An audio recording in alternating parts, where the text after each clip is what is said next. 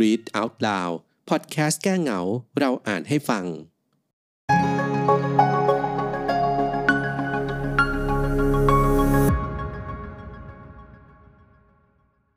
ดาวเหนือในมุมมองวัฒนธรรม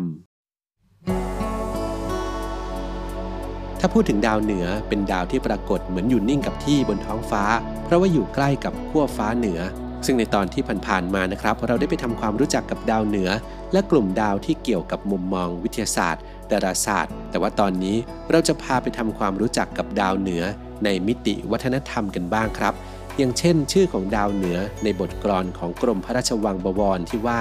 นั่นทุวังดาราอยู่คงที่ประจำยอดจุลามณีสีเหลือง ซึ่งทุวังดาราหมายถึงดาวเหนือ ส่วนดาวประจำยอดจุลามณี คือดาวดวงแก้วหรืออาร์คทูลัสทำให้เห็นว่าคนไทยเราเองนั้นสมัยก่อนก็ใช้ดาวเหนือเพื่อประโยชน์ในการบอกทิศทางด้วยเหมือนกันครับ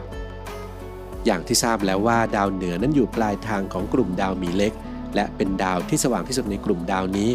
แน่นอนครับว่ามันมีความเกี่ยวข้องกับกลุ่มดาวหมีใหญ่อย่างหลีกเลี่ยงไม่ได้ เพราะว่าตามเทพกรณำของกรีกโบราณ กลุ่มดาวสองกลุ่มนี้เป็นแม่และลูกกัน และเนื่องจากกลุ่มดาวหมีใหญ่ นอกจากจะมีขนาดใหญ่กว่าแล้ว ก็ยังหาง่ายกว่าหมีเล็ก ดังนั้นในการดูกลุ่มดาว หลาย ๆ วัฒนธรรมจึงมักจะพูดถึงกลุ่มดาวหมีใหญ่ แล้วเชื่อมโยงไปที่กลุ่มดาวหมีเล็ก ดังนั้นวันนี้จะมาขยายความกลุ่มดาวหมีใหญ่เป็นหลัก เพื่อเชื่อมโยงหากลุ่มดาวหมีเล็กครับ กลุ่มดาวหมีใหญ่นั้นเป็นกลุ่มของดาวฤกษ์ที่เก่าแก่ที่สุดกลุ่มหนึ่งของโลก อีกทั้งยังเป็นหนึ่งใน 48 กลุ่มดาวดั้งเดิม ที่ถูกจารึกอยู่ในบันทึกของโทเลมีเมื่อหลายพันปีก่อนทำให้กลุ่มดาวหมีใหญ่มีชื่อเรียกเฉพาะถิ่นมากมายครับ เช่น ชาวกรีกโบราณและอินเดียนแดงจะเรียกว่าหมีใหญ่ ในอียิปต์จะเรียกว่าขาวัว ในสเปนจะเรียกว่าแตรล่าสัตว์ ในญี่ปุ่นเรียกว่าราชรถ ในอังกฤษและอินเดียเรียกว่าคันไถ ในจีน ในยุโรป และสหรัฐอเมริกาเรียกว่ากระบวยใหญ่ ส่วนชาวเอสกิโมเรียกว่าเรือแคนู ฝรั่งเศสเรียกว่ารถเข็น ส่วนคนไทยของเราเรียกว่าจระเข้เป็นต้นครับ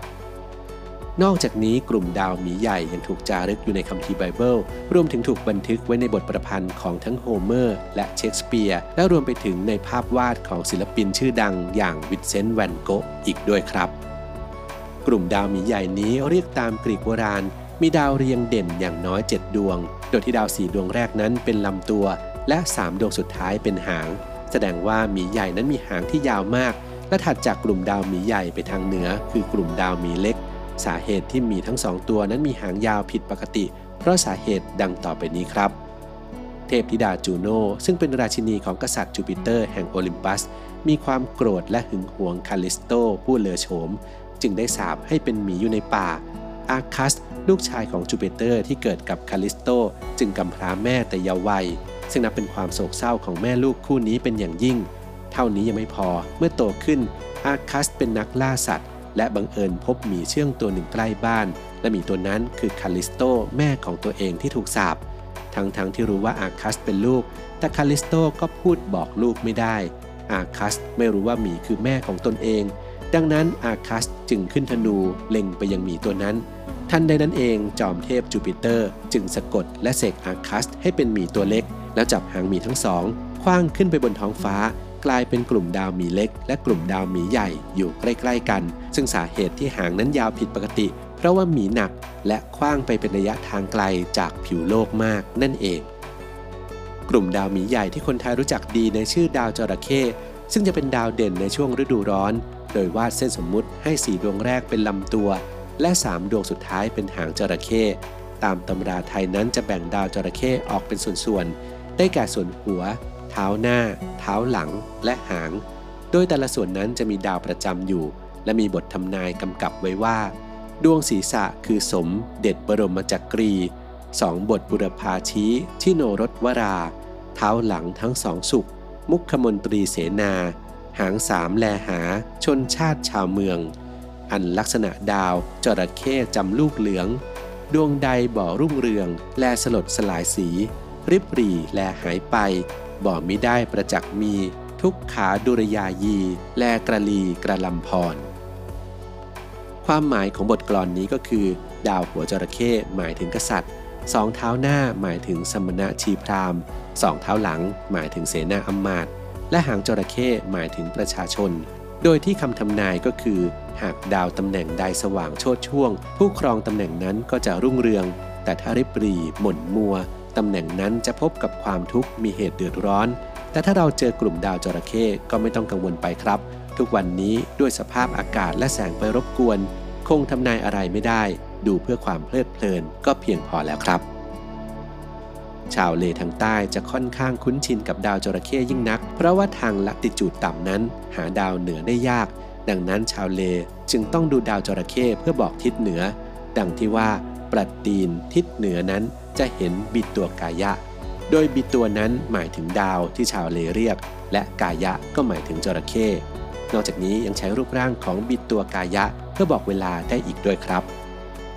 ดาวจระเข้หรือว่าหมีใหญ่นี้ทางภาคเหนือ ยังเรียกว่าจ้างใหญ่ หรือว่าช้างใหญ่ หรือช้างหลวง และยังมีจ้างน้อย หรือช้างน้อย ซึ่งเทียบเป็นหมีเล็กนั่นเอง โดยปลายดาวจ้างน้อย จะชี้ปัดไปยังดาวดวงหนึ่งที่อยู่ประจำที่เรียกกันว่า ดาวหมายเมือง ซึ่งหมายถึงดาวเหนือนั่นเองครับ โดยคนสมัยก่อนบอกว่าเอาไว้กำหนดทิศเหนือ ถ้าเราหลงทาง เพียงมองเห็นดาวหมายเมือง ก็จะหาทางกลับบ้านได้ มีเรื่องเล่าอีกครับว่าหนุ่มเมืองเหนือสมัยก่อนจะดูดาวช้างเป็นกันทั้งนั้น เพราะเวลากลางคืนที่สาวคู่รักออกปั่นฝ้ายปั่นไหมที่หัวเตินหรือว่าระเบียง หนุ่มๆที่ออกไปแอลสาวนั่งคุยกันจะรู้ว่า เวลาดึกแค่ไหนด้วยการดูดาวช้างครับ อย่างเช่น หน้าหนาวถ้าเห็นดาวช้างตากหงายหรือว่าหงายหลัง ปกงวงหรือว่าตั้งงวง แสดงว่าใกล้เช้าเต็มทีแล้ว ถึงเวลาหนุ่มๆต้องกลับบ้าน ถ้าใครมาเห็นเข้าจะเป็นเรื่องไม่ดี ดังคำพูดที่ว่า ดาวช้างน้อย ปกงวงตากหงาย ไก่ขันเลยยาย จากดาวรุ่งแจ้ง ที่เรามาทั้งหมดนั้นเกี่ยวกับดาวเหนือทำให้เห็นแง่มุมต่างๆ เช่น ข้อมูลทางวิทยาศาสตร์และดาราศาสตร์ การใช้ดาวเหนือนำทาง และในแง่มุมทางวัฒนธรรม แน่นอนครับว่านี่เป็นเพียงบางส่วนเท่านั้น ยังมีอีกหลายแง่มุมที่ยังรอคอยการศึกษาเพิ่มเติมต่อไปครับ